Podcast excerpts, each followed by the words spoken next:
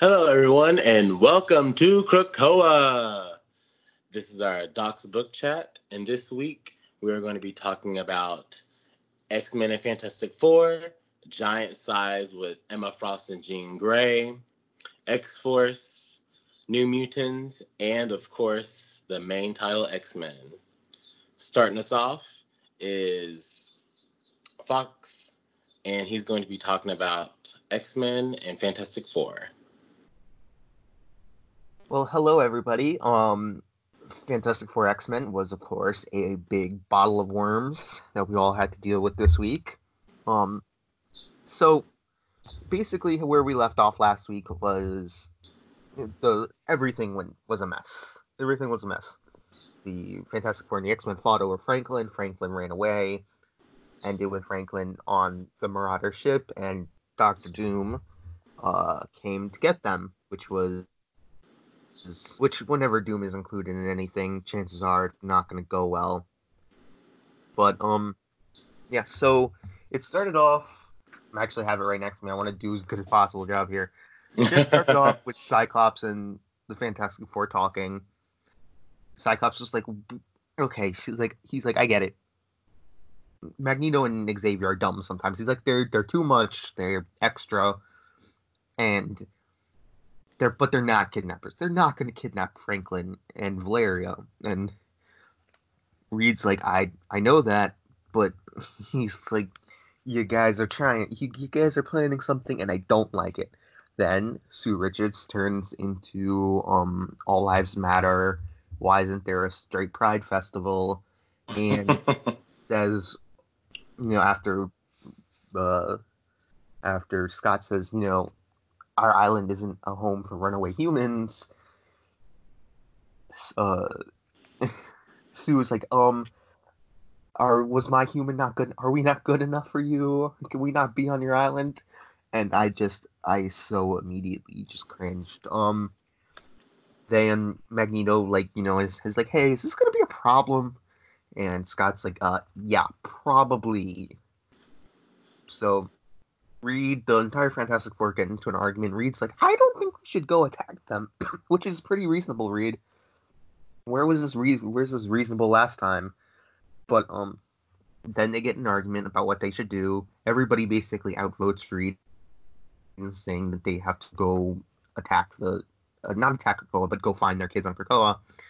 Then we find out where um where Doom and has taken all the has taken the Marauders, Valeria, and so Kitty wakes up and they're in like this fancy dining room, and Valeria and Franklin Doom are sitting there with her. They've been awake for like hours. They were waiting for her to wake up to eat, which is really funny to me. And then there's a dialogue, and turns out that they're on a they're on Doom Island, where Doom is, takes all the mutants of Latveria and puts them there so basically, I'm pretty sure so they can't go to Krakoa. I'm almost positive that's what that is. Then there's a discussion in the um in the X Men the Quiet Council room where they're all discussing um the what they should do about the Fantastic Four, and they're like, um, we should be worried about them attacking us. And there's like, they're they're pretty they're pretty powerful and smart. They're gonna come here and which and uh, they were already in the room the entire time listening to them. So so there is a big battle. They're they're fighting everything. Everything goes everything goes to heck. Um basically then it goes back to doom island doom's like oh i'll help i'll help uh, uh, franklin get his powers back the same way i helped you know kitty in the past stabilize her powers which was back in the original Fantastic Four X Men series. Then there's a bat. Then we go back to the battle. There's basically the, the Fantastic Four realize they're not going to win this. They're on an island filled with powered people. That there's like hundreds of them, so they like know they're not going to win this. So they take off, and then it goes back to Doom then it goes back to Doom Island, and then at the very end, we realize Doom isn't exactly doing this out of the kindness of his heart. And then at the very end, we find out Doom has Sentinels, which is a terrifying thought all in of itself. So, everybody, what did we all think of this issue? um, I I took a lot out of it from the fact that like Doom is one of those heavy characters for the Fantastic Four, and the fact that he's uh, I feel like there's something in the works with him because he was listening to Franklin and Valeria talk about whether or not they can trust Doom. So I'm like, yeah, can you really trust Doom? And why does he have his mutants in his little island by himself? Why why is he so afraid of the mutants coming for his mutants? So I'm like, okay, you know, I know he's he's I think this is still following continuity from the Doctor Doom storyline where he's still exiled from Latveria. So um I'm like just interesting to see what what does he have planned, especially with his own friggin' Sentinels. I haven't been reading the Doctor Doom storyline, so I don't even know what's going on there. But um, it's good. Yeah, good. I mean, he's he's in the in this, long story short on that, he's basically just getting blackmailed for like destroying a space station in his country. Is like exiling him because he's a national threat. He's yeah. like a terrorist. So that's it. Yeah, but my my my guess still on this issue, this being issue two, I still think this is all in Franklin's head, or is this manipulating it somehow? Because a lot of the the characters just seem off, and especially with their old costumes, I'm like, how do you explain that? Unless it's just um, back in the past, I guess. Well, I don't know. people started to say that the each each comic artist is taking liberties with costumes, so the costumes don't mean much anymore. So I'm just like, okay, well, that's just more confusing. I mean, that is more confusing, but I mean, it's not. I mean, comic books have done that, especially Marvel. Like they they collaborate, but they're kind of like, well, I want to draw this, so I get that. So that, I guess that's not really a factor, but um, I don't think. I know Sue Storm would go absolutely bonkers for kids. I mean, look at um, the Fantastic Four issue where she attacked all the X Men. I mean, not X Men, all the Avengers. Um, or she let Malice take over. Yeah, which Doom took uh, Valeria. Yeah, yeah. I mean, and no, and then the other one when the government took the kids, mm-hmm. and she mm. put all the all the Avengers in bubbles and all that. So uh, she can um, go extreme for her kids, even be more like hinting at I don't know mutant phobia and all that. And but I did like the way Chip Zdarsky did channel that into the book, though because I mean he's definitely channeling real life issues in this book. He's like, yeah. well, she's like, well, what do you mean? Well, my human daughter isn't good enough. It's like it basically be like a, a ah, basically be like a mom saying, well, my white daughter's not good enough for this black school. It's like, yeah, but that's not the point, you know. that's the point Almost, at all. What do you think?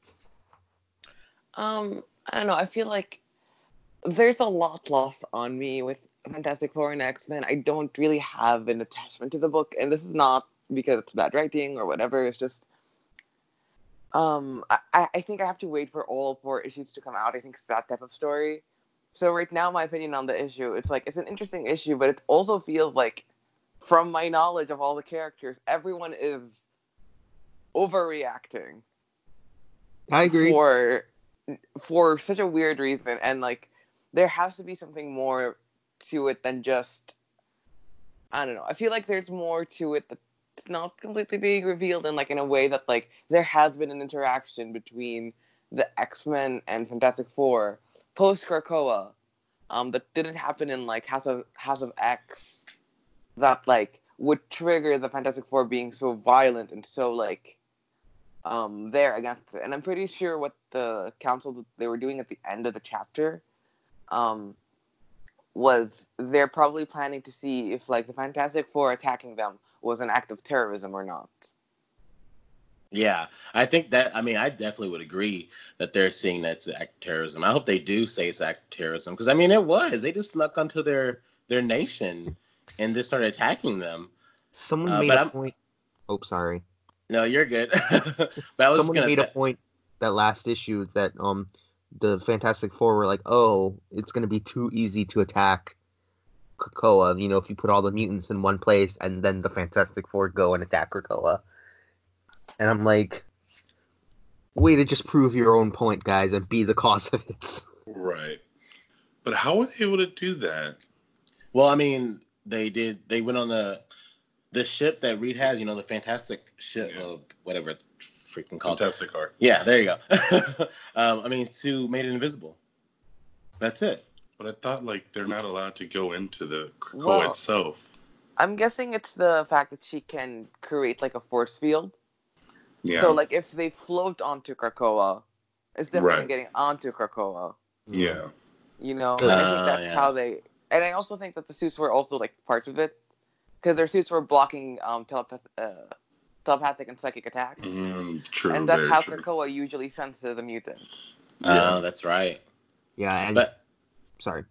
now I was gonna say I have to agree with Almas. Like I, I really like these. I think they're written well, and I like the stories. But it's hard for me to get attached to it because I just feel like it's not really real. I feel like it's like an alternate thing or just being reality manipulated. I don't feel like it's really real. So it's hard to get like truly invested in it. I'm just waiting for the kicker. I feel like this is like one of those stories where it's like, wouldn't it be weird if? And here's the story. Yeah. I just really don't understand like the Sentinels. Like, why would Doom have them unless unless he's planning to attack Krakoa? But then at this point, what does he have to gain? I think Right. it's just defense in case Krakoa comes to him. But the way it was revealed was more like, yeah, he's planning to do something now. Well, I mean, technically, all the mute, all of Krakoa is going to be coming to come pick them up. Yeah. I guess. I think he's just that's his defense system against the mutants to protect his mutants.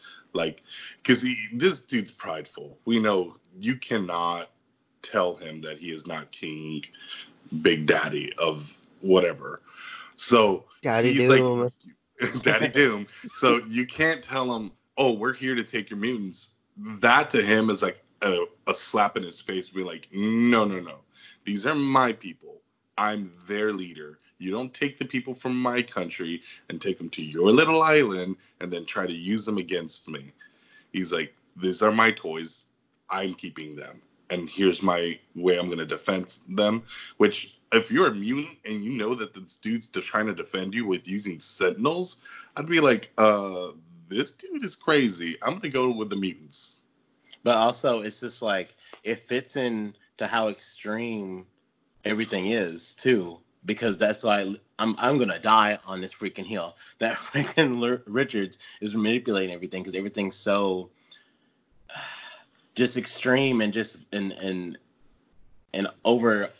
I'm trying to look for the right word, but it's very passive, you know, and everyone's just like jab, jab, jab. Like no one's just sitting down and talking. And he's definitely not that kind of character. He's not like his sister at all. His sister will talk it out and feel the feelings and everything. He's just like, I'm gonna do this. Let's do it, do it, do it. And that's basically what this book is. So I firmly believe that this is Franklin Richards just like manipulating everything, or he's asleep or something. Like it has to be something around that area. And I'd also like to point out that like usually when they do a Fantastic Four story, they all get like all the Fantastic Four get like the same amount of screen time, but like Right. it feels like deri- deliberately like um, Johnny and Ben have been like sidetracked for the story, or at least these couple of chapters. So we might see them coming in stronger and having their po- their points of views, and given the next chapter because they haven't really given their opinion. They're just like, yeah, we're gonna follow Sue and Reed, you know. Yeah. They they because they're usually really opinionated, even if they're like part of the team. Sometimes they don't want to do something, and they'll like be very honest about because this is a tight knit family. The because like the I think you, you shouldn't view like um them as the Fantastic Four versus X Men as like a superhero team. You should see this like more of a family feud. Like, um, all I can think of off the top of my head is Romeo and Juliet, but that doesn't fit. In, like that doesn't fit in here. But like, it's more of a family feud. It's something more seated in like seated in like family rather than that, rather than um like these just being superhero teams. I think. Yeah, I could get that. I can get behind that. Well, do we want to now move on to X Force with Amos? Sounds good to me. Yeah. Um, okay, so X Force um, this week It was a Domino and it was a Sage chapter. It was really good. Um, so we start off the story with Domino um, finding the reverse Domino, um, shooting her in the face, and then reporting back to Sage, being like, "Hey, um, I found a four-leaf clover today. Um, so I think my luck is coming back." So they also are examining the body of the dead Domino, and um, apparently this Domino is made out of her DNA. So Sage comes up with this idea that like she can when um when Domino gives her the four leaf clover, she comes up with this idea that she can track down the all the clones of the dominoes by finding the four leaf clover. So she creates like this program which tracks four leaf clovers, and they end up finding um, the train where there's all these dominoes on them, and it's just a moving lab, and they find it because there's a trail of four leaf clovers behind it. And so Domino and Piotr go together, and um, once they're there, they essentially just destroy everything and destroy the train. And Domino at the end of the chapter is being held in like in Piotr's arms, and she's like, um, "You have to make me remember the pain, or else I'll, um, or else I won't die." And he's like, "Yeah, I'll promise. I'll make sure you remember everything next time I see you, because like, um, this is what you want." And she essentially dies at the end of the chapter, but we know she's coming back next chapter, so it's fine. Um, and then we get to see Xeno again, and now we know that Xeno is a um, at least Russian backed, and they kind of want to go to war with Krakoa. So um, Krakoa's going to war with everyone. I feel like starting next chapter, and I've deliberately skipped over this, but there's a scene in the middle that's not story related, um, and I think it's one of the more touching scenes of the chapter, um, where it's um, Piotr and it's uh, it's Neena, and like he holds her and he's like, um, if you want, we, we can go into the water and we can go through like a deeper sleep and come out the, the other side refreshed. And she just tells him that like she doesn't want to like die so that she can be rebirthed as um as something new because she wants to remember everything. And I don't know, I feel like that scene was just really, really beautiful. And it's like a discussion of like, um, well, like if something goes wrong, we can just like kill ourselves and like we can do it over with. But it's also like, what's the morality behind that? Like, how do we like? Is it really just a way out if we just want to fix something just to die and come back? You know, like, mm-hmm. will that really fix our problems? Right. Can I say something? A... Yeah. I thought Reverse Domino was going to be a villain for longer than she was. I did not expect her to be like. yeah, that's very true. Dead. It's very true. Girl did not have that much good luck. Nope. but I gotta say, this issue like really touched me, especially the part that almost just mentioned in the in the little lake. Because I mean, I always loved Domino and Colossus has grown on me, but like they really touched on the whole resurrection, and I love that they're I love that Hickman and and and Co are really not really just making this whatever about resurrection. They're really touching on it in like, hey, you know, this is a big deal. Like, yeah, we can come back to life, but we don't know if we're really coming back all the way. You know, we're missing parts of ourselves. Like, they're going really deep into this, and it's really touching. And this comic was really deep in that aspect, which characters we don't really get to see that deepness for anymore because it's been a lot of focus on like, you know, Scott and Emma, and you know, the main character, main like X Men but actually see some like more deep emotions with these characters and kind of forming a relationship again is really great. I like to see that. One thing I think not a lot of people are talking about is that um that I think it was this issue that picture um Colossus with painting on the beach with like the face covered in red yeah. and everything. Everybody's yeah. thinking that's a tease to them bringing back his brother, Meek. Me- oh, yeah, that guy who's like ultra powerful omega level reality warping mutants. And I'm like, yeah, why haven't why haven't we seen him yet? Apparently he's in like another dimension or something and they have to go get him. I don't know if they're gonna be doing that anytime soon, but like I'm surprised they haven't already. Um, I think there. I think that might be the Omega Omega Red plot would be leading into, because like they're because like Percy's at least pushing both um, Wolverine and X Force into Europe. Like Yeah. you, the plots aren't really set in, on Krakoa; they're very much set so in Europe. Um, I feel like next chapter is going to be um, in that fake South American country. That's the name I can't remember off the top of my head. um, but I think the chapters after it are all going to be like more pushed in Europe. So I think we might be seeing like more of a European push in the comics. I don't know if that's maybe to like appeal to the European um like comic readers, but if like if my country was mentioned in like a comic book, I'd definitely pick it up, you know? oh, definitely, and I think they should be mentioned more so. Um, I think it, I think just like X Force makes the com makes like Krakoa feel more real, more worldly because it's like setting in place with like everything else, you know. Right. Yeah. It's definitely the more action based um X story. You know, when everyone's like, "Well, I just want to see them fight people." Like, well, here you go. Here's X Force. Um, especially with that train scene, it reminded me of like Train to Busan, with just like how they had to make it through, just like destroying all these faux dominoes. It was really cool, especially like that Beast Note at the end where he's talking about um, the Shadow Organization making like super soldiers to counter the mutants. It's like kind of resembling of what Orchis is doing at the end. I was like, oh, interesting. So all these people are building these things to counter mutants. We've seen plant-based ones, we've seen mechanical-based ones, we've seen like graft mutant-based ones. It's like everyone now is has this countermeasure in place. I'm really bad. I'm really sad you can't show like visuals on the train because like I think this issue has one of the most striking paneling of like almost all the issues of X Force. The train and the scene where they're the two train scenes where they're like jumping through.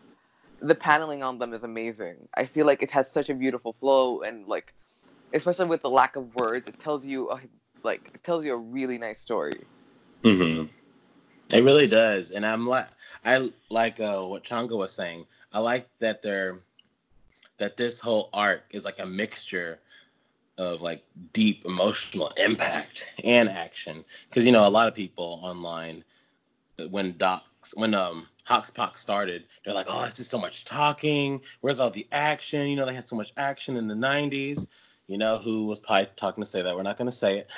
Um, but now, I mean, I'm glad we're getting be like, ha, see, we do have action in here. We can have action mixed with the deep emotional impact. This issue is a great example of that.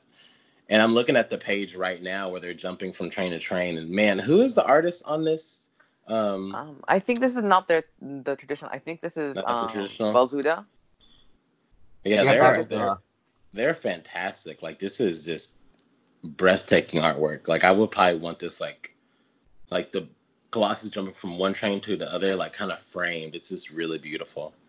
And I would like Domino and Colossus being more teamwork. Like maybe hopefully more near in the future we could get like them actually officially a couple and get them like their own book, kind of like Rogue and Gambit did. I think that'd be fun.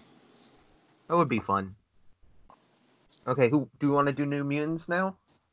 Yeah, sure. I could do New Mutants. Cool. So bear with me, listeners. I'm gonna do New Mutants, and I'm also gonna do uh, Giant Size. A lot of talking. A lot of talking. well, no talking for one of them. no talking for one of them. I won't. Yeah, like when I talk about Jean and Emma, I won't be talking that much. I'm just gonna. I'm just gonna sit here and it's gonna be silent. You're gonna do um, Morse code. yeah, Morse code. There you go. So just interpret it. Listen really closely. Um, so when we're gonna go to New Mutants, I I personally love the Ed Brisson run more than the space one. So I'm glad we're kind of we're out of space now and back on Earth. And when we first enter this issue, we see the what do we call them? Like the Maxi twins, because they're both start with the M, and one is Max Maximine Moning. So whatever. The Yeah. Maxi twins are talking to They're Sebastian French. Shaw Just go. Just roll with it. the French twins. Um, they're um, they're talking to Sebastian Shaw, and apparently he's like the he's they're his little birds on Krakoa, which makes really much sense because I mean they were kind of evil in the past and now they're kind of evil now. No one trusts them. and they're not really trustworthy. But they're also kids, so they're easy to manipulate, which is kind of sad. Um, but they're going off in that, and then we see awesome Boom Boom and Magma and Armor going to um, Magma's home country, homeland, and going to try to help because, like, like we saw before, some mutant kids are trying to go to Krakoa there, but they're getting attacked by these like mutated monsters. So we're trying to figure that out. And we kind of see a little bit of our home country, and it's beautiful. It's very Greek. It's very in that kind of aspect, and I like it. I like it. The art in here is very beautiful. I like it. And we get a lot of interaction between Boom Boom, Armor, and Magma, and I like that. I like them together. I like this whole like dynamic because we haven't seen that in a while. And basically, this whole mission that Magma orchestrated is just so Armor and Boom Boom can actually kind of feel useful again. Like because the um, the past issue when they were in Kansas, they were on a farm. Um, that it obviously did not go well. I associate Kansas with farms. Um, so they're trying to do that, and they're trying to make themselves feel better, and then they start getting attacked, and you know they take care of the monsters, and they're fighting hard. And it's really good action scenes, like I'm looking at right now. It's pretty pretty noteworthy. Then we go back to Sebastian Shaw talking to the people that the mobsters that they were um, confronted against in the Kansas issues. And Sebastian Shaw, I mean, uh, I obviously we've hated Sebastian Shaw for a while because of the Marauders, but in this issue, it it shows this issue with him shows that why Krakoa needs villain like villains like this because he was so just like smart and articulated without even using his powers. Like he crushed him down without even lifting a finger right then and there. And I loved that. I loved this writing. It was so great. And then we go back to the end and we see that they destroyed the monsters. They helped some of the kids. Yay. But then we see this new person. And I don't know who she is, but she has all the new mutated monsters around her. And she's like, I will find them and make them sure that they, I repay them in kind. Like, who do we know who this person is? Does anybody recognize her? Because I've tried to look her up and I do not recognize her. I don't think anybody recognized her because I've seen multiple people ask about it. But um, yeah, no, another new villain. Thanks, Dawn of X. We got another new villain. Let me guess. She's a scientist that's making monsters that have mutant abilities or mutant blocking abilities. I mean, Yeah. Dawn of X is really bringing is, is he Hickman was serious when he's like, I'm setting up for years to come because I mean, we have enough villains now that we can just be good for like two or three years. It's dissecting them and the mutants fighting them.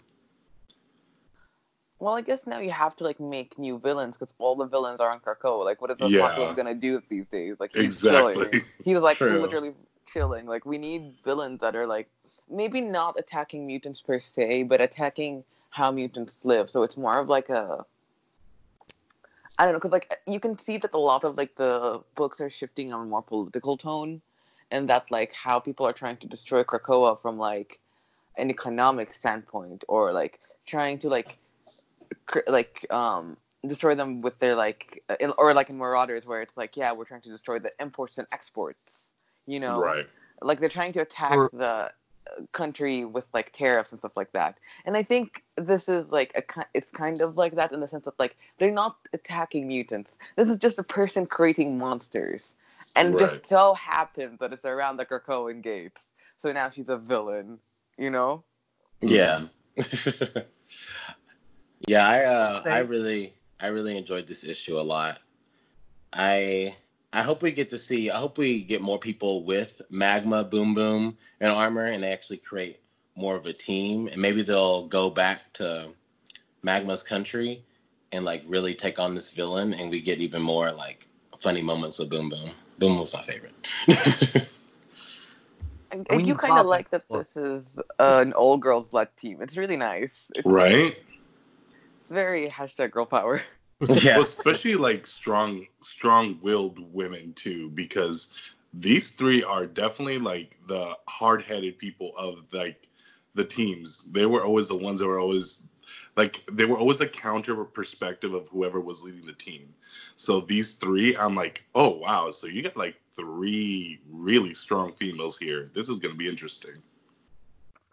Yeah. Yeah, we need some other females that aren't as they're still strong, but they're not as dominating, I guess, in leadership. Like, let's put Pixie in there. Where's Pixie? We haven't seen her in a Oh. minute. Pixie's gonna be in Pixie- Cable, and I'm so excited. Yeah. Oh, that's right. Oh, there we go. we'll see her there. So, do we want to speak about some other strong women that showed up this week? Oh, that's a good segue. well, there we go. Let's go to Giant Size X Men, Jean Grey and Emma Frost. Uh, this first, I want to say I love how we get these. Well, I don't know them, so I'm going to call them unnamed children. We haven't seen these children before, right? No. No. That No. No. See, I love that. I love that we just get new mutant kids. They're just exploring. They're having fun. This is what Krakoa is all about. But then we see Storm passed out, bleeding on the floor. Quick change. Um, but oh, this this issue this issue was my pick of the week out of all comics, and I know it was more of a simplistic issue in a sense because there's obviously not that many words silent version two. silent version too. But oh my god, it is so gorgeous. There's almost every panel, every page I want to print out and framed on the wall. Like it's beautiful. Yeah, I want to talk about the issue. I'm talking about it's, it's beautiful. but I gotta get that out of the way. But Emma and Jean find out that, you know, Storm is comatose. They need to go into her psychically. So they're like, shh, we're gonna go there, don't disturb. They go into there and they find this tree that represents Storm's main mind. They go to these two lions. You know, Jean is has a really good pass with Storm, and she shows that, and the lions are happy. Emma does not have that great of a pass with Storm, and then the lions turn to snakes and start trying to kill Emma. Luckily, Jean is a badass and disrupts all that. So they go further. They go on this flying elephant, which is really awesome. And then they go to the tree. They start going into the deeper into Storm's mind to see what is actually wrong with her. They get into some trouble. They try to fall back, and then one thing is Emma and Jean come together, which they haven't come together psychically like this in a while, and that was the big point of this issue. And they make everything come apart again, like the staircase come back, and they go all the way up to Storm's center of her mind, her, I guess her essence, and then they see this metallic flower, and they pull it apart, and they bring Storm back up, but then Storm is like, like save me, I'm dying, and we see that like she's part machine, and we have this timer that says that's like counting down from 29, like 29 days. And then they come back, and Jean says, The children of the vault gave Storm a machine virus that's going to kill her in the next 30 days. We ought to talk. So that's how the issue ends. and we already know that Storm is going to get her own giant size in May, I believe. And I they said that this is going to continue that story. So we're going to see is what's going to happen to our precious goddess in about two months. This No, story will it's, um, continue. It doesn't come out till June. Oh well, dang, three months then. Had to ruin it, didn't you? When no, Like June fuck. is no, that's June is three months away. I don't know. I, I was like, I don't know what month March is.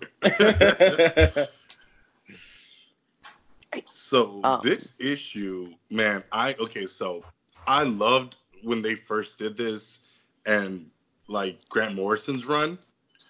So seeing them tackle this again with Dauterman art, forget about it. Um, but I do love the idea that they bring this, I think the image back that they did in um, Morrison's run, where like everyone's mental mindscape is always in a tower of some form. And Storm's obviously goddess of nature. Hers would be like a big tree. And like um, Cassandra Nova was like this big old bishop looking tower. So it's interesting to see how like the astral plane is inside Storm's brain, how it is inside there. It's it looked so peaceful. she was she had two guarding lions, two sleepy lions, the saying like you know, she's powerful like a lion, but she's you know peaceful like the lion sleeps tonight kind of thing. But don't mess with her because you know she knows um, her defense system kicks in, which the fact that they were snakes for Emma made me so happy because it's like this is what Storm really thinks of Emma. She's a freaking snake. So seeing that happen was amazing. But uh, just love this issue. I can't talk about it enough. And I just I- love I- how. Oh, sorry. I'll let y'all go. Almost, I you can go first. the okay, so I felt that the scene where like Gina's like, oh, like yeah, I'm Storm's friend, like let me in, and then like Storm, and then like Emma's like, I don't know what to do, so here's like, uh, uh here's like Storm punching me in the face. What do you guys think? And then she gets attacked, and then she's surprised that she gets attacked. Is that a really fun scene. And like, I guess like last week I said like I don't like how dr Dauterman, not Dauterman, I don't know how like Hickman writes Jean and Emma, and then like this entire issue is like no dialogue. So like I'm like I get I, like I guess that's one way to get around it. Right. For like I had to find another like I'm not a huge fan of the issue because I'm not also um and I'm not a huge fan of silence issues. I think they they can be done well. I just don't think this one really did anything for me. I thought it was um I thought I don't I didn't think it was like well paneled enough for me to like have it flow like it wasn't really telling me a story. It was just showing me scenes with like an inconsistent flow, in my personal opinion. Like it is what it is. I didn't like this issue that much. That's okay. We all have our own opinion. That's what makes the podcast great, as we experienced earlier this week on Twitter. Um, but I do love how uh, Russell is that how you say his name? Russell. Russell gets the facial expressions so great. Like, I mean, there's so many moments of Jean and Emma that you can just you know what they're saying without any words on there. And I know he, I mean, obviously it's science, a silent issue, so he had to get that correct. But I just love it so much. Like Jean's irritation with Emma, Emma's this kind of flase-da nature. You got all that just by this, just by their facial expressions. And he's a fantastic artist. I need him on a main, more main X Men issues, please. I um, I I liked this. I liked this issue. I um, I thought it was really cool. I I was kind of hoping we'd see some like connections to Wakanda in her mindscape, just like just like sort of like little tiny details or whatever. Just because like she's such a big part of Black Panther right now, which is like, when does Black Panther take place exactly? Nobody knows. Um, have anybody been reading Black Panther? Because Storm had like a really cool moment recently. I stopped. It was after the space stuff. It just became too much. I want to get back in it though. Storm had like Yes. this really. Um, Has it- yeah. Sorry, I keep wanting to say what Storm did, but like Fox also wants to say. it, Go so, no like, no Fox, omelets go go go go go say it say it. Um, so basically, she's like, um, they're in space, and she basically is like, "Sorry, I'm late," but like controlling all these environments at the same time while I'm in space is really hard. And she basically shut off shuts off oxygen in like a couple of spaceships while she's on Earth, and just like telepathically like connecting uh, with um these spaceships and it's a really cool scene just to show you like how powerful of an omega level like it's not just earth's weather it's like atmospheres and spaceships miles away from her That's crazy. And this is why she's a goddess. So like Imagine that a person of color knowing how to write her. oh, that's great. I'm yeah, but that's the thing. That's and that's something that like that's why another reason why I'm so excited for there to be eventually be a Black Panther like X Men like sort of crossover. Speaking of Black Panther, Coates is leaving is leaving Black Panther after I think they said 25 Oh wow. and so the the the series is gonna that series is gonna end with him leaving. So my I I think in the soon future we're gonna see more conne- the uh, Black Panther more connect with the outside world. But like God, I feel bad for anybody who has to follow Coates on Black Panther. Right. Oh, definitely. How They just need to let that rest for a while. how do you follow someone who's testified before Congress on a like literally who's literally talked like monologued to right. standing government officials. Well, also who who breathed like a new life because I really loved his first part of the run. hmm Like when he he started his initial run, I really loved it. It got really deep into heavy as a head that wears a crown kind of mentality. So yeah. Okay, so let's let's get back on topic. So, does anybody have anything else they want to say about Giant Size X Men? It was beautiful, and I'm done. So Okay. the pick of the week is X Men, isn't it? Yeah, That's my everybody's pick. pick. well, not Almus's pick is probably X Force, but So Okay. Uh, Chongo, you want to go? You want to discuss um discuss yes. the big bad? Yes, yes, yes. So this issue is very near and dear to my heart. Besides the fact that it has to do with Nightcrawler, um, so X Men number seven basically is called Faith. Very apt name for this issue.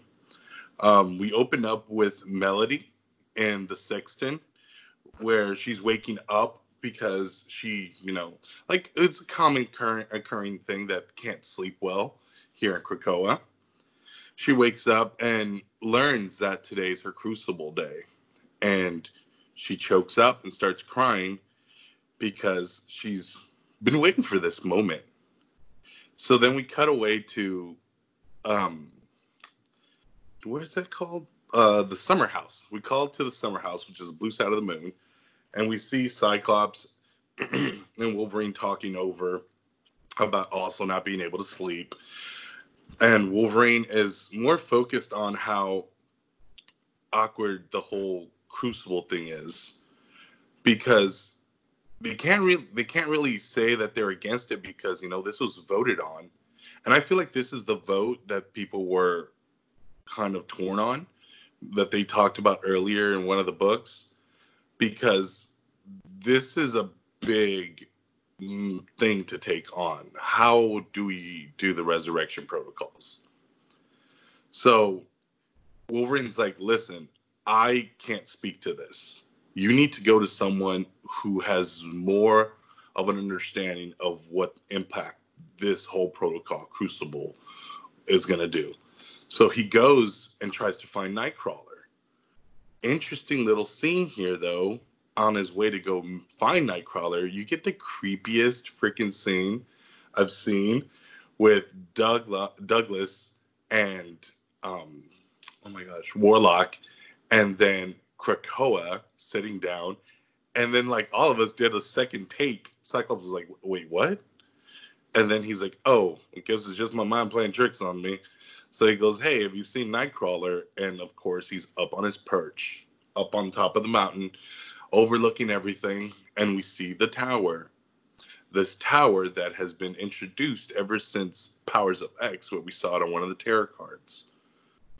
And they start talking about how what this all means this whole like being comfortable with this idea um and kurt's like listen i've i've been asking myself these questions over and over again in my mind like you know he brings in the stuff the stuff from zorn which um zorn is kind of like i guess he's buddhist Yeah. and and then um he brings in different aspects of religion which i love because he's like i'm going through all these faiths trying to piece together my mentality of everything that's happening here.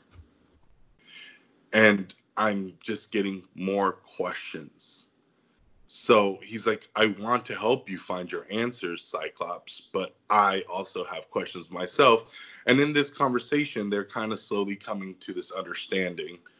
Um, especially when they were walking around and they go onto exodus who's having conversation with the, the younger mutants and they start talking about why the crucible is happening and why some of these people would want to essentially want to kill themselves to become whole again.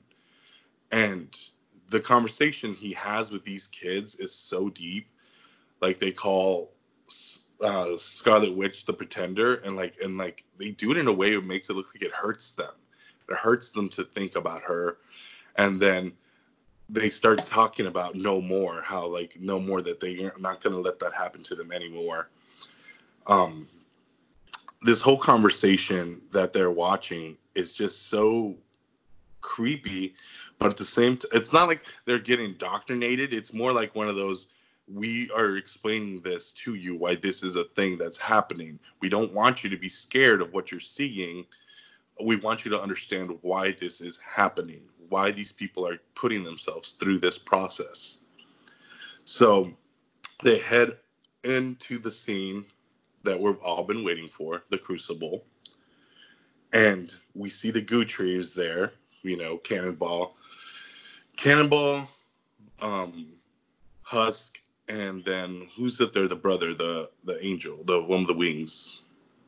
Oh gosh. Oh. mm. Anyway, he's there. Yeah. So all the Guthries are there present for it, and we see Storms there as well, and we see that she's ready. She's in the middle of the arena, and she's ready to face whatever she has to face in order to get her mutant powers back. Apocalypse is there, and please forgive me. I'm gonna read his part just because it really hits kind of a note. He says, Human, what can we say about humans that they have not already said about themselves? They cover the truth with lies, but their actions, their godforsaken actions, always reveal who they really are. Oh, how they hate us. Oh, how they fear us. Oh, how they envy us. Look around you, child. Are you filled with envy?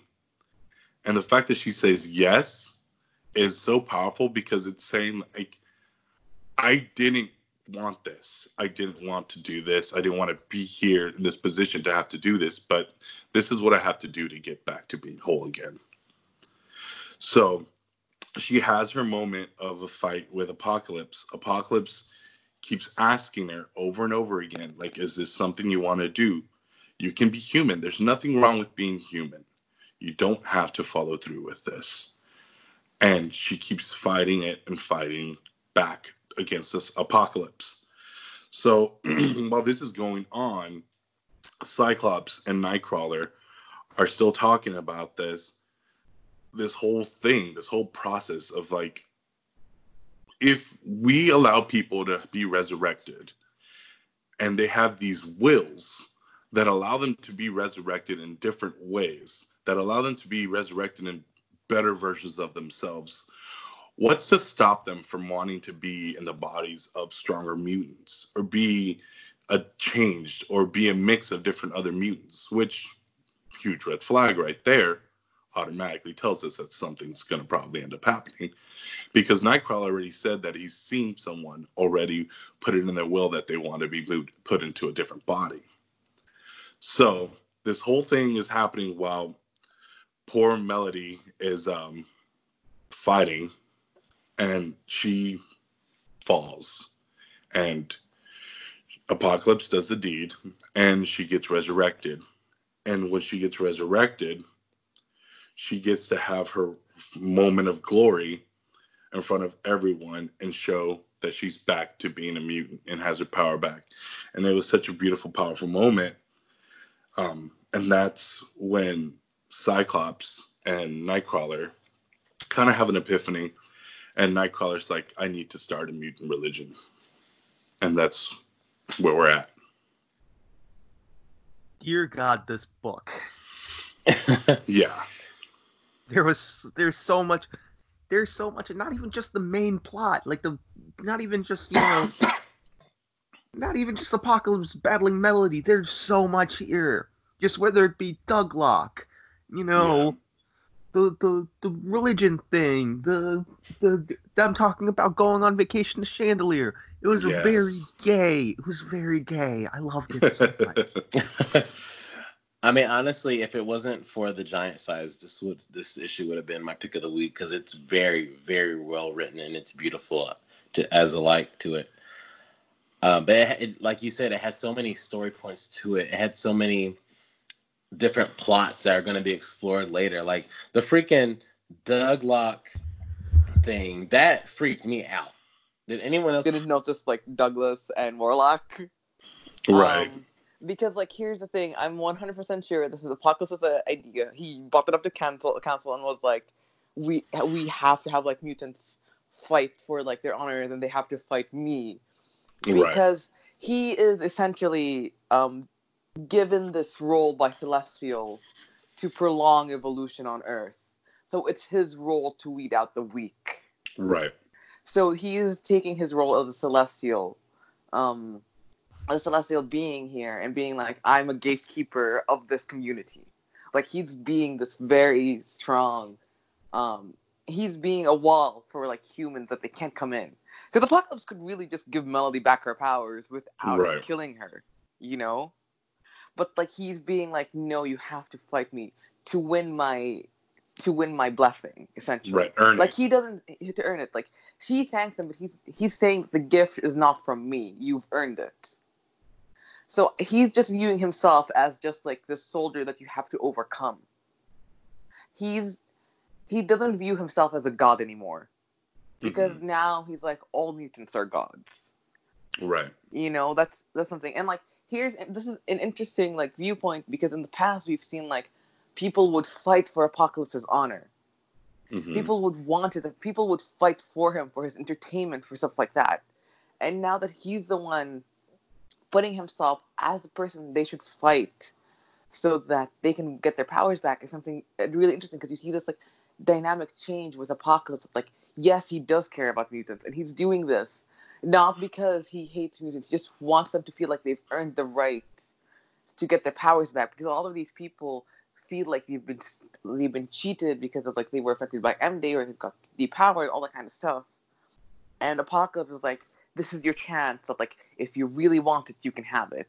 Right. This is like I'm in full support of the Crucible idea in the sense that like this gives Krakoa an interesting piece of culture and like you can't discount you can't be like it's taboo and then ignore the fact that they can't die in the first place is what Mhm. i'm saying because here's the thing like we see we see a lot of religious practices that's taboo like um a lot of because i'm muslim so a lot of people see the stuff that i do as taboo um like killing a sheep in like public for like aid that's something that's like very taboo for the western world because why would you do that why would you kill an animal in front of like all these people and especially in the western world where you have like meat production stuff like that done behind the scenes so you don't really have to view the gruesome part of it you Right. know? But like in islam it's done like this it's kind of like not a spectacle but it's done in public so that like you can then cut out the meat and then like give it to other people. You know if you only focus on the horrific part of it and you're not seeing the entire picture. And i think that's what all the people focused on in like the crucible. It's like they're Yeah. only seeing apocalypse hitting a kid they're not seeing the reason the emotional reasoning and behind it because a lot of people feel like they're imposters on Krakoa because they used to be mutants and this is their way to earn it back and yes it's violent but also death doesn't matter death isn't a taboo anymore so it doesn't have the same emotional weight as like a human death Yeah. And speaking of death and and every birth and everything, a lot of thing people are re- forgetting about melodies. is it's been proven a lot on page. Melody is was distraught about not having her powers, even all the way back in right after Decimation. Oh man, scene- her scene. Yeah, Oof. where she tries to, where she's like, I can fly. I know I can. I know I can. And like Emma's trying to stop her, being like, No, Melody, you can't fly. What are you doing? And she goes to jump and she falls, and Beast has to like burst out of a window to save her. Like, and then there's not even just, um, then like, you know, a few months ago, even back, back in, um, the Fearless miniseries, where like Storm finds Melody Storm uh it was a Storm Sue Sue Richards and Captain Marvel and they're like at a yeah. girl's, the women's uh, at the STEM summer camp. yeah yeah and Melody talks about you know how she she feels like every time she goes home for like hot every time she's like around her family because they're all mutants she feels like a mistake like a letdown like you know she's not like she's a reminder of a really bad time for mutants and like so her being the her being the first to go is really makes sense and a lot of people are like oh he's verbally abusing this child and I I even thought that at first. Like I even was like, oh, this is rough. But then like people explained to me like, no, they're just he's literally just bringing her thought her innermost personal thoughts to the surface. Mm. and like into he's speaking them and he's like hey this is you know this is he's just like he's talking he's talking through her own emotions with her. And then because you see at the end he cares for her like blue dad he he cares. Like he's like you know you earned this. This is your you're powerful. You're you. You're you're my sister and i see you. And this it was just oh man. And then like seeing like cannonball being like after you know apocalypse was insulting her like cannonball's like i'm gonna i'm gonna beat him. I'm gonna i'm gonna hit him so hard. And I, and it was just like this the anguish on the you know the Guthrie's face as they're watching you know their little sister be basically brutalized by this man with a sword. And it's such a it's a rough issue but like also it's so beautiful like even and side note i'm not a really big fan of Leinil Yu's art this Mhm. had to have been the best issue his art This is the best issue he's done. Yeah. because like at the end where she floats into the sky and you see the like the sun like wrap around her and everything and like it's almost angelic in a way and almost feels kind of almost biblical like a like something of a religious experience and that being you know end capped by nightcrawler saying i want to start my own religion start a religion for mutants oh and i don't even i don't think you got into the fact that nightcrawler went inside the Tower. No. the tower. I was I was gonna talk about that in a little bit. Yeah, that's oh man, that was that was a moment. Okay, I, I talked about this too long. Who else? Talk about the um, tower. Um, uh, so um, I reading this book was pretty, pretty personal because um, I used to be a Eucharistic minister in church.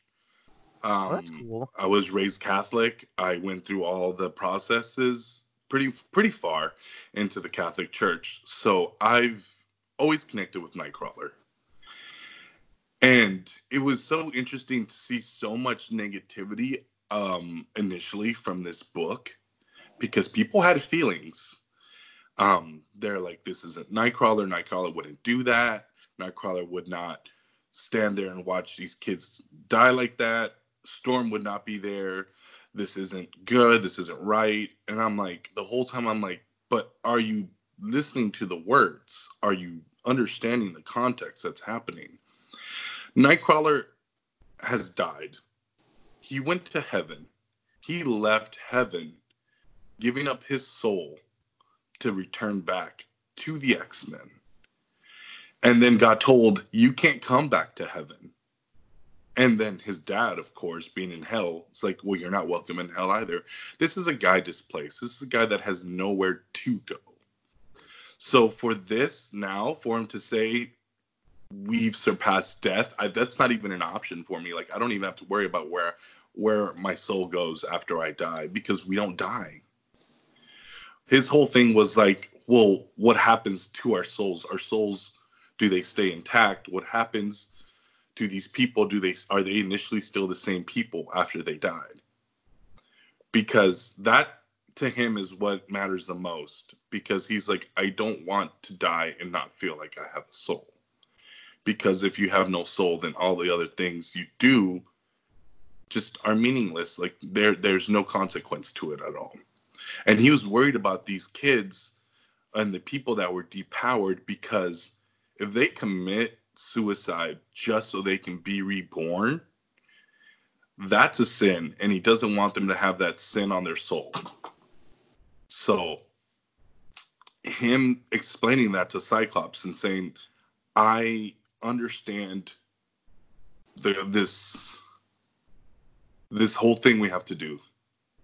I don't necessarily agree with it, but I rather this than them come back with a stain on their soul. So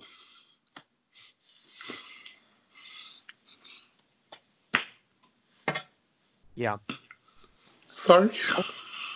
I think there's like I don't know. There's a lot to this chapter that you you have. If you have a religious background, you're gonna connect to this chapter differently. If you're coming in from like an atheist point of view, trying to explain this chapter, it's like there's a lot of things we there's a lot of things that we do or that are taboo, but like in the context of our society aren't taboo. And I think this is just one of those things that for mutants because they can be rebirthed over and over, it's just not like it's not a display of violence to them because like mutants are gonna fight each other no matter what. You know, like we see in like this is um, from the previews from Cable that like Wolverine and Cable are just going after them, they're probably gonna like, and they're just like violently hitting each other.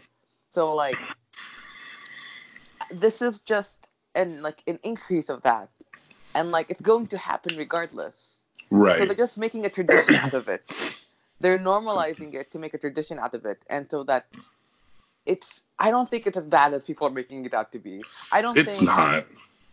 I just People think just want to be mad at the at the X books right now. I, I think that's what it is because I've seen a lot of people point out they're like with you know books that are normally super popular like Iron Man and Fantastic Four. A lot of people have feelings like that they're not as good as they normally be, and they're watching you know the X books kind of flourish past everything else.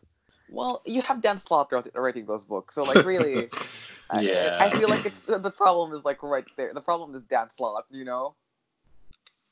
I have opinions about like the Iron Man books, okay? I think he's good at writing certain characters. Um, but the certain characters that he's writing right now, he might not be the best at writing. so it's a give and Okay. take. All right. so Sorry do you have about that, guys. anything more to talk Oh, I about want- X Men?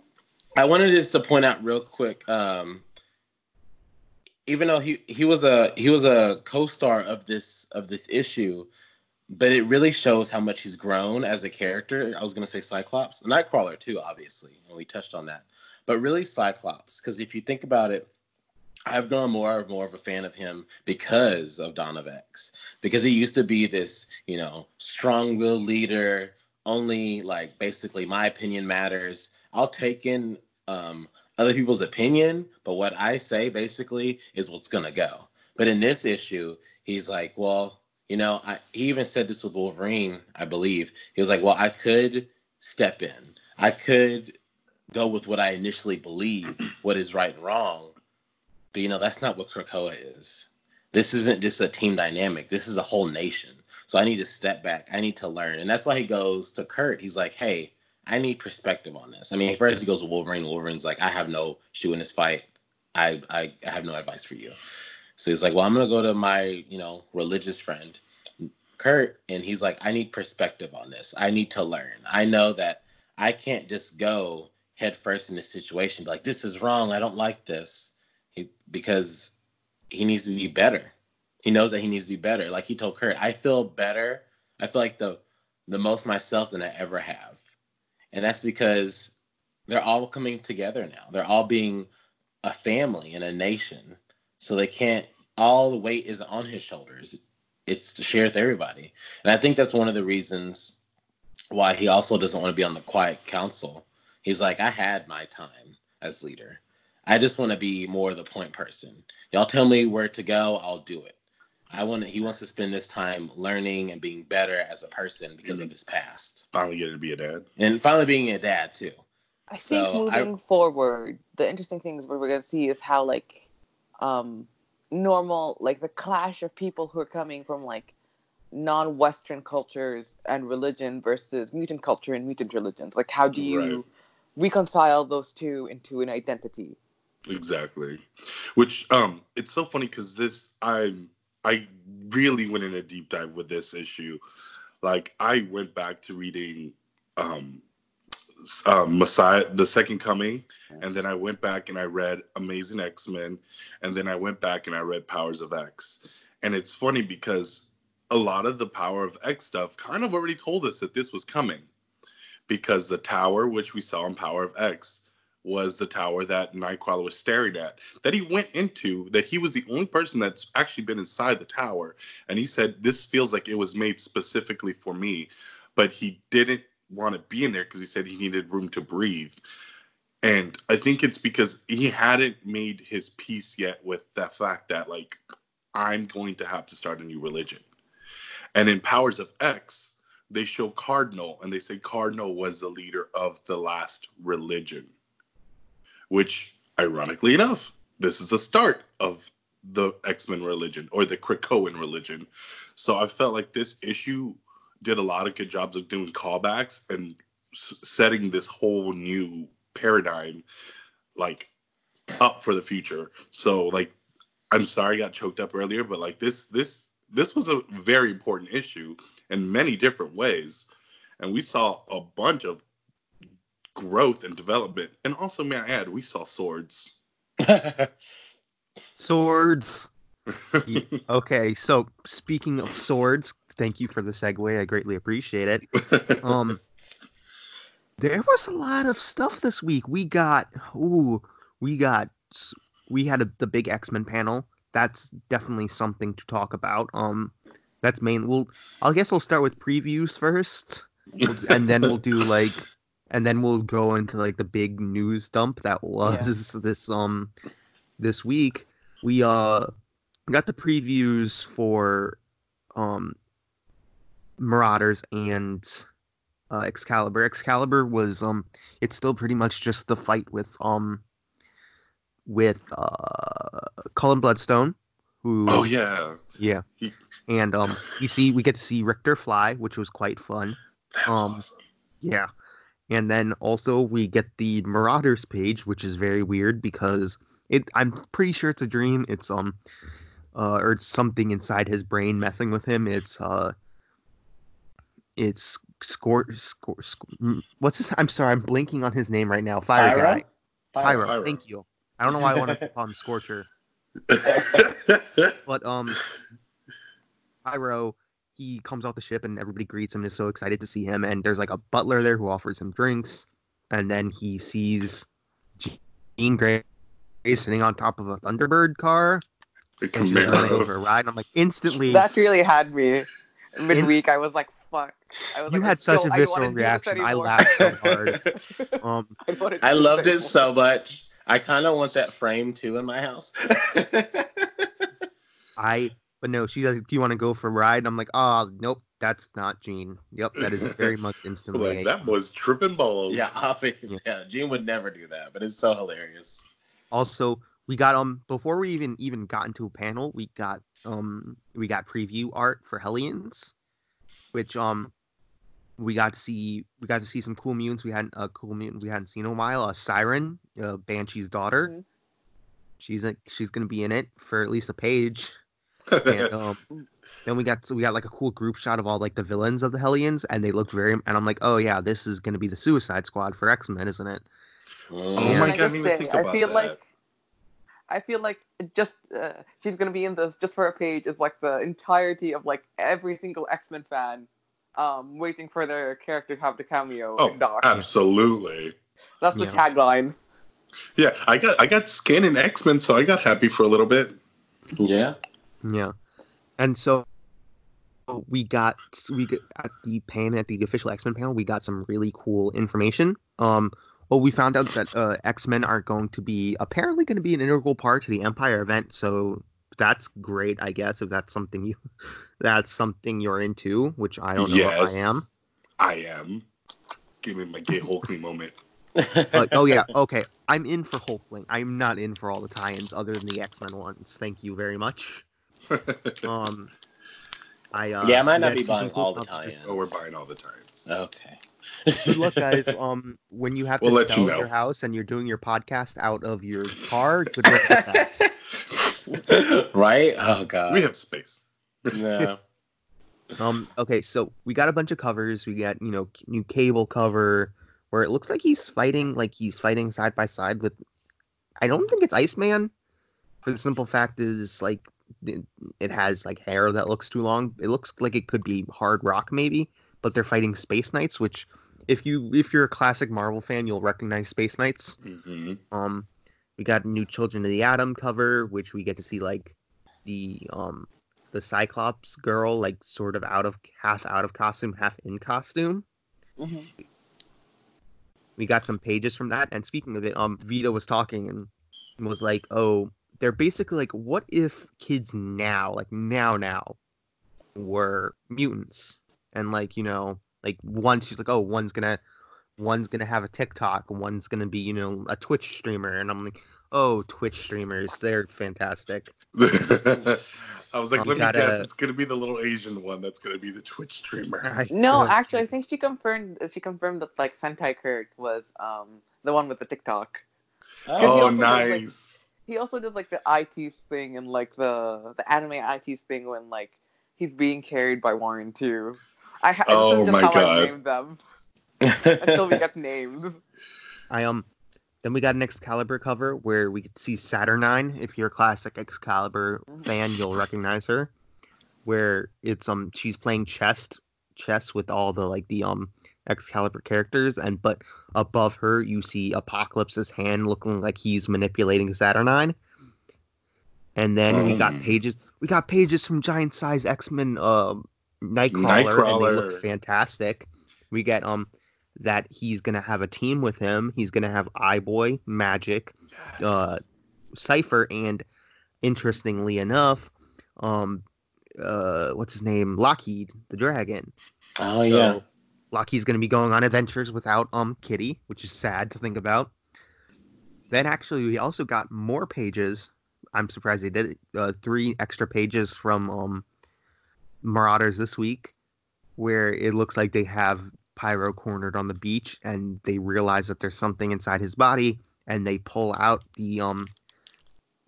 Exa- Yellow uh, Magneto pulls out the little like ship that um what's his name's in uh Yellow Yellow Jacket. Jacket's and like throws it across the horizon, which is hilarious.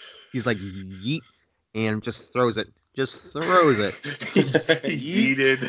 Yeeted Yellow Jacket. Which like we we gotta love it when Magneto eats stuff. Um, Right. then we got uh New Mutants, a New Mutants uh cover, which looks like um the mutants are going to have like bad um some bad press issues with uh Magik like slicing up a bunch of um uh microphone like news microphones and then we got some pages from New Mutants which look some like look really creepy and it looks like Russia like they're going to Russia so it's like uh, some more you know issues with Russia are going to be coming in New, in New Mutants more than you know they already have in X Force, where there looks like there's something growing inside like a little tube, and it looks really creepy. And there's like bird feathers all around it, and like Hmm. it's really creepy looking. But then we also got a page of like everybody in the sextant, so we're gonna we see uh it looks like um it looks like the New Mutants have just come back from space and they're you know with all their bags and everything.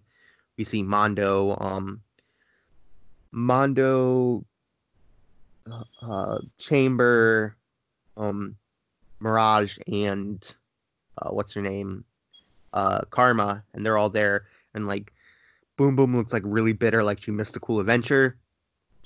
Then we got some Wolverine pages, which were fantastic. Looks like we got some from the main plot of you know him battling the Pale Woman. We see um, we see Iceman, Bishop, uh, Pyro. We see oh, we it's basically the Marauders team. Then we see him battling um Sabretooth, uh, Lady Deathstrike, and somebody that looks like a doctor. So I'm guessing this is the hallucination of some sort. Then we get some pages from the B plot, you know, the Viktor Bogdanovic vampire stuff. It's in it doesn't have color yet, it's all black and white. And it's like him talking to Magneto and Xavier and some creepy human looking people. And then we get to see Omega Red. And I love Viktor Bogdanovic's art because it's basically if you if you guys read, you know, like Batman by Scott Snyder, it's basically Greg Capullo art. And it looks really Oh. good. Then we Hmm. got a cool page from X Factor, which is um I'm guessing the uh, on Mojo World the X Factor team is going to be like a private detective television show. That's gonna be fun. Then then X Force, which is an interesting thing, we got to cover. It looks like um it looks like uh Krakoa is going to be breached again by by Russian forces, which Damn Russians. damn ah the commies ah the Reds are but coming. um but then we got some pages from x-force which i'm guessing we're getting paid this is pages from not the book that comes out next week but the week after.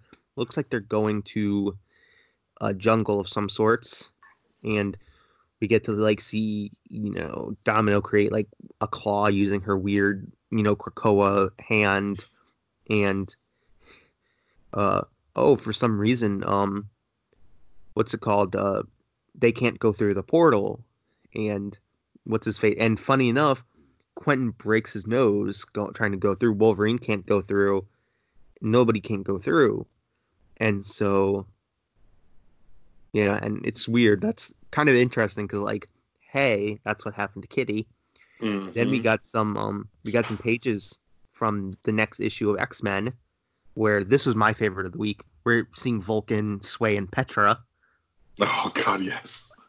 and they're passed out drunk. The Yeah. And it's just like Cyclops and Havoc just standing there looking at him, looking over me like, You idiots. And they see the space whales flying over them, heading for Earth, so that's gonna be a problem. Um was what was everybody's most interested part from that? From all the like previews we got to see.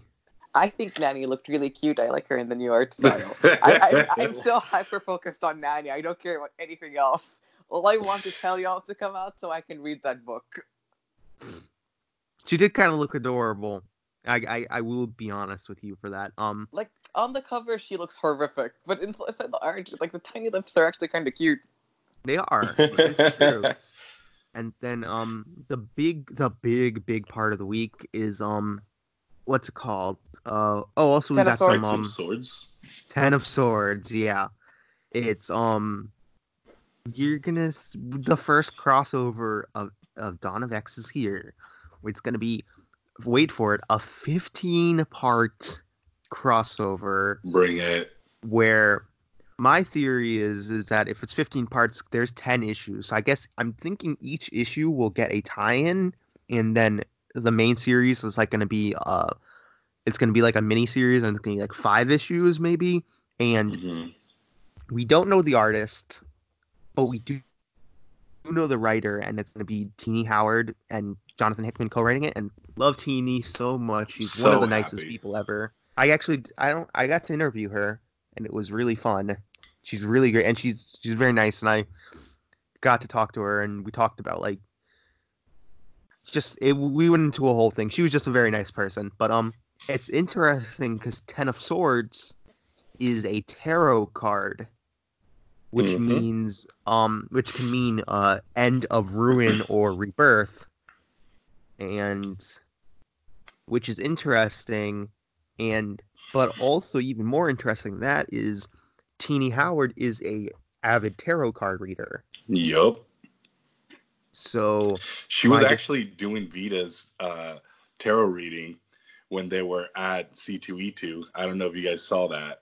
yeah, she was yeah, she was doing Vita's and Leah's and it was in the Instagram stories. Yeah. Their Instagram stories are fantastic. But Oh yeah. I'm guessing guessing that's where the title came from. Um but yeah, this is man, I'm Well, so it- excited. And then we got all the like we got that cool teaser with all the characters and their swords. Yeah, and everyone has their own version of a sword. I know. I ironically enough, my favorite sword is Xavier's, the one that Jean made. I like that little X on it and everything. I want that sword in real life.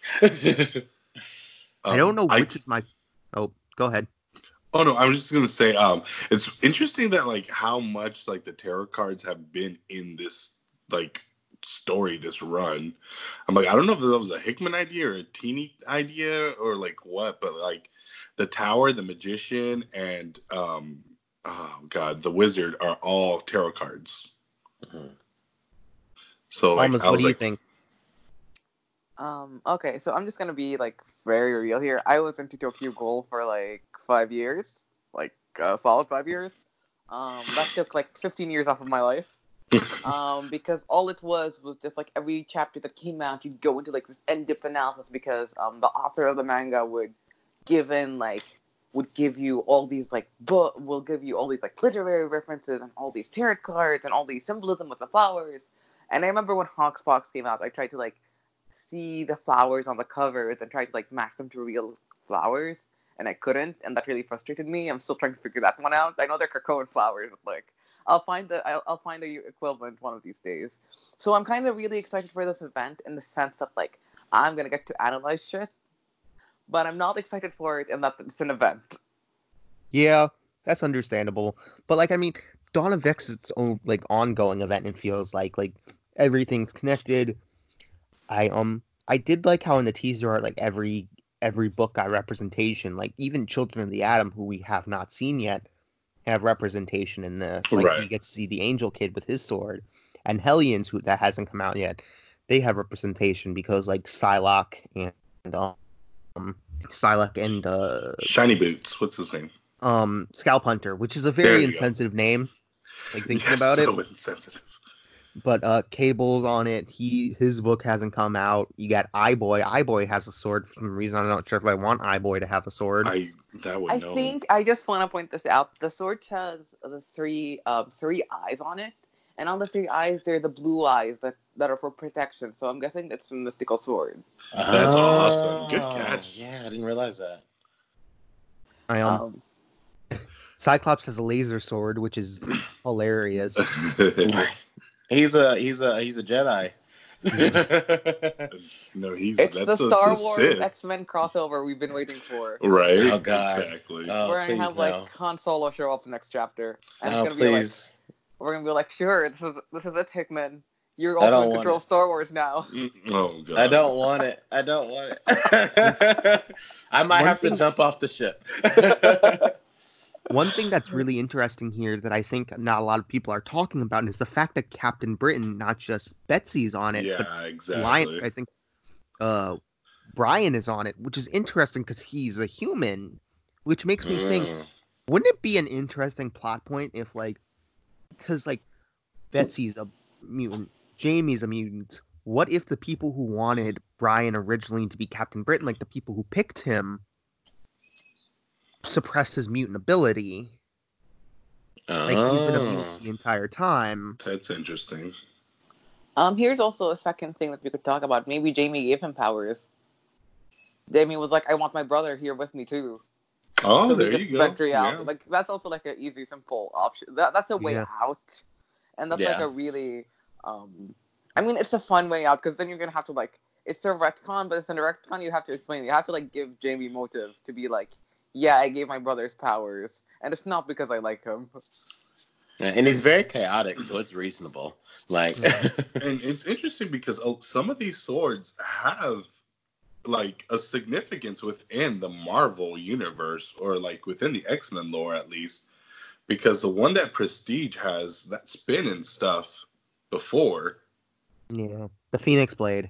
Yeah and then you have Apocalypse with his big old one that he used when he was fighting the original battle against um, the Krakoan brother yeah then you got um another one i like that i like that doug's sword is just warlock yeah It's just Warlock.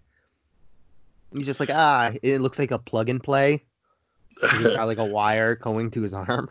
Also, why did they have to give Wolverine a sword? He's I got I think three. that's the. s- I think that's the sword that isn't it like the sword that they have to use to kill Wolverine, I something like I- that. oh, I think actually, it is. I think that's it's a sword called Grass Cutter, and I it's weird because I would imagine him holding the Muramasa blade, which is the blade that he normally, which is the but like it's oddly enough because I'm pretty I thought Grass Cutter was the sword that Gorgon uses from um Secret Warriors. So I don't know what's going on there. It could be Muramasa, but I don't know. But Gor- Gorgon's back there, which is cool. I'm happy Gorgon's going to have a bigger part because I am a Secret Warriors stan. Um, By the I way- just want to point go ahead. something out of with um the swords that um Apocalypse was holding. The sword shape that he's holding is traditionally like an Arab and Ottoman sword that they used against Europeans because it could cut through chainmail. nice. I like that. I don't know. That's I think awesome. that's just that's just like a fun fact on my part because I love That's 'cause I like cool. Ottoman history. that's awesome. Also, it's not as cool as uh, Scalp Hunter's sword, which looks like a freaking gun that Hick, uh, what's his name, created. Yeah, that's weird. Let's not mention his name. It looks like yeah, it looks like a it looks like a harpoon gun almost like a Right? yeah. And So, why like- is why is Magik not having the Soul Sword? That's Well, I find That so is the soul sword. It's just a different design for it. Um, Oh, I like too her. dainty.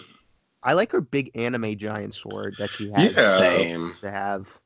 I'm like, what's this dainty nonsense? I do want to point out we see. I mean, we there's a lot of people that aren't on this sword promo, promo, but one of the people that's a warrior that you would probably see on there is Kate Pryde, but she's not on there. Is she gonna stay dead? Probably, because I mean, she's a like a ninja, knows how to fight, loves the sword too, because she just got one for being a pirate. She would be on this promo if she was alive, right? So I don't think she's Yeah. coming back. I think she's coming back. I think it's just gonna take longer than we're all Yeah. thinking. I think it's gonna have a big reveal moment. Well, maybe. Yeah. But um, all in all, yeah, yeah this has been a, woof. This has been a week for X Men previews. Just for excellent in general, man. Yeah, If, if you can tell that uh, Marvel has put all their chips back onto the X Men board. Oh yeah.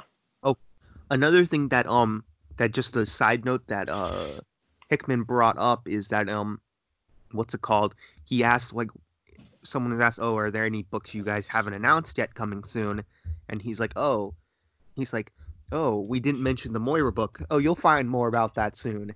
I'm like, "Oh, Oh, right. I'm Way to just- all my cards on there's gonna be two Moiras, and one of them is gonna be Destiny. I'm totally oh, like my in on that theory. I would love that that. would be insane. But more." I just want to know who's writing the Moira book, like because Right. that's one thing that Hickman had talked about. He's like the I think I think the person he had originally wanted to write the Moira book was um what's his name? He wrote X Men Legacy. He's very good. Um Hold on. I have an X Men Legacy like right behind me. Oh, Mike Carey. Mike Carey. I think he probably had wanted Mike Carey to write the Moira series only because he Mm. Mike Carey had dealt with Moira as well, but um he couldn't because Mike Carey was busy. I just I wonder who's writing the Moira book because he said specifically he's like the person writing the Moira book is someone who agreed way quicker than I expected them to. Right. And I Okay, just so Who, who's writing it, Hickman? Just tell us. okay, tell to us. send us off to wrap this all up. Let's Yeah. all say who we want to write the Moira solo. Oh. Okay. Who who? Okay, who would um? Mm. I'll go Okay, last. Fox, you go first. Oh, just okay. Juan, you go first. Uh, Me, I I would for the Moira book. Oh God. I would like to see Kelly Thompson take a stab at it Mm, That's a that's a that's a choice. Because I'm gonna- I I just love what she's done with the the female characters that she has written. So I would I think she'd do some cool stuff with that. I'm gonna do a non-traditional route, um, and I'm gonna say this, and I'm gonna be like Neil Gaiman. I want the Neil Gaiman Moira Oh book. God, That's what I want. There is no way they No can way. do that. they can't get him back. I would They- love that. Don't get me wrong. I'm just saying this is just like who we want to write the Moira book. Okay. Right, there you go. to. There you go. We're allowed to dream, so there we go. Um, Rodney. oh, I would. Um, I'm trying to look for that. That what's her name? That's always like trolling on Twitter. Gail Simone? Not not Gail Simone. Gail Simone. I want Gail Simone to write the Moira book. She hasn't written, I don't think, a Marvel book in a while, right? Yeah, it's been a minute. So and yeah, her last book was Domino. yeah. Yeah, see, and I love. Oh, perfect! I loved that book. So, and I, I love the twists and turns she did with that book. And um, I think she's very like sneaky in a way too. And I think she'd want to like talk to Hickman and even want to twist some more things. So I would love that. Gail Simone. I'm gonna I'm gonna go only because of I'm gonna say Al Ewing. Okay. Ooh. oh yeah, okay. I could I could get behind that. Because Al Ewing, he's so good. He's so good at so many different types of stories. He's good at space stories. He's good at magic stories. Like he's good at, you know, more grounded stories. He's And horror. yeah, he's so good at everything. And like his Immortal Hulk is wild. That is a wild book. hmm And so that's yeah, that's my that's my pick. I think he'd be fantastic. that actually might be the best pick. Actually, Like, I agree. I agree with I think that. that could Yeah. because he's not writing an X book. I, re- I remember I had originally wanted him to do Excalibur because he had um in his in his um U.S. Avengers run during one of the Secret Empire times, and he introduced a new European super team that was like all the different like it was like French representation, like German representation, English representation. and it was really it was a really cool team. But you know, alas, we we just got a really good Excalibur book. It was not him though, so I I want him to have some part in the X books. Yeah, I'm sure he will. But um, that's who we're all gonna pick, right? All right. Yeah. So let's let's wrap this up because I know we all have a little things to do. Um, I'm Rodders on Twitter. It's at Rod Bunny Slay. I am Juan on Twitter. You can find or on everything. You can find me at Chongo ATX. I'm Almas. I'm Unworthingtons on Twitter. And I am Emin Worthington on Tumblr. I'm, Fox, who are you? I'm uh my name is Fox. You can find me at AgentFit777 on Twitter. And um that's normally where I'm at always. Uh we uh next week we have two and a half X-Men books technically. We Mhm. have Marauders and we have uh, Marauders and Excalibur. That's what we have. And then if you so choose, read um Black Cat because uh even Wolverine and um Wolverine and Black Cat battling the new the Hellfire the new Hellfire Club in um in Madripoor. Thank you everybody. Thanks for listening, and thanks for staying in their habitat for a while. Bye, listeners. Bye. Bye. Bye.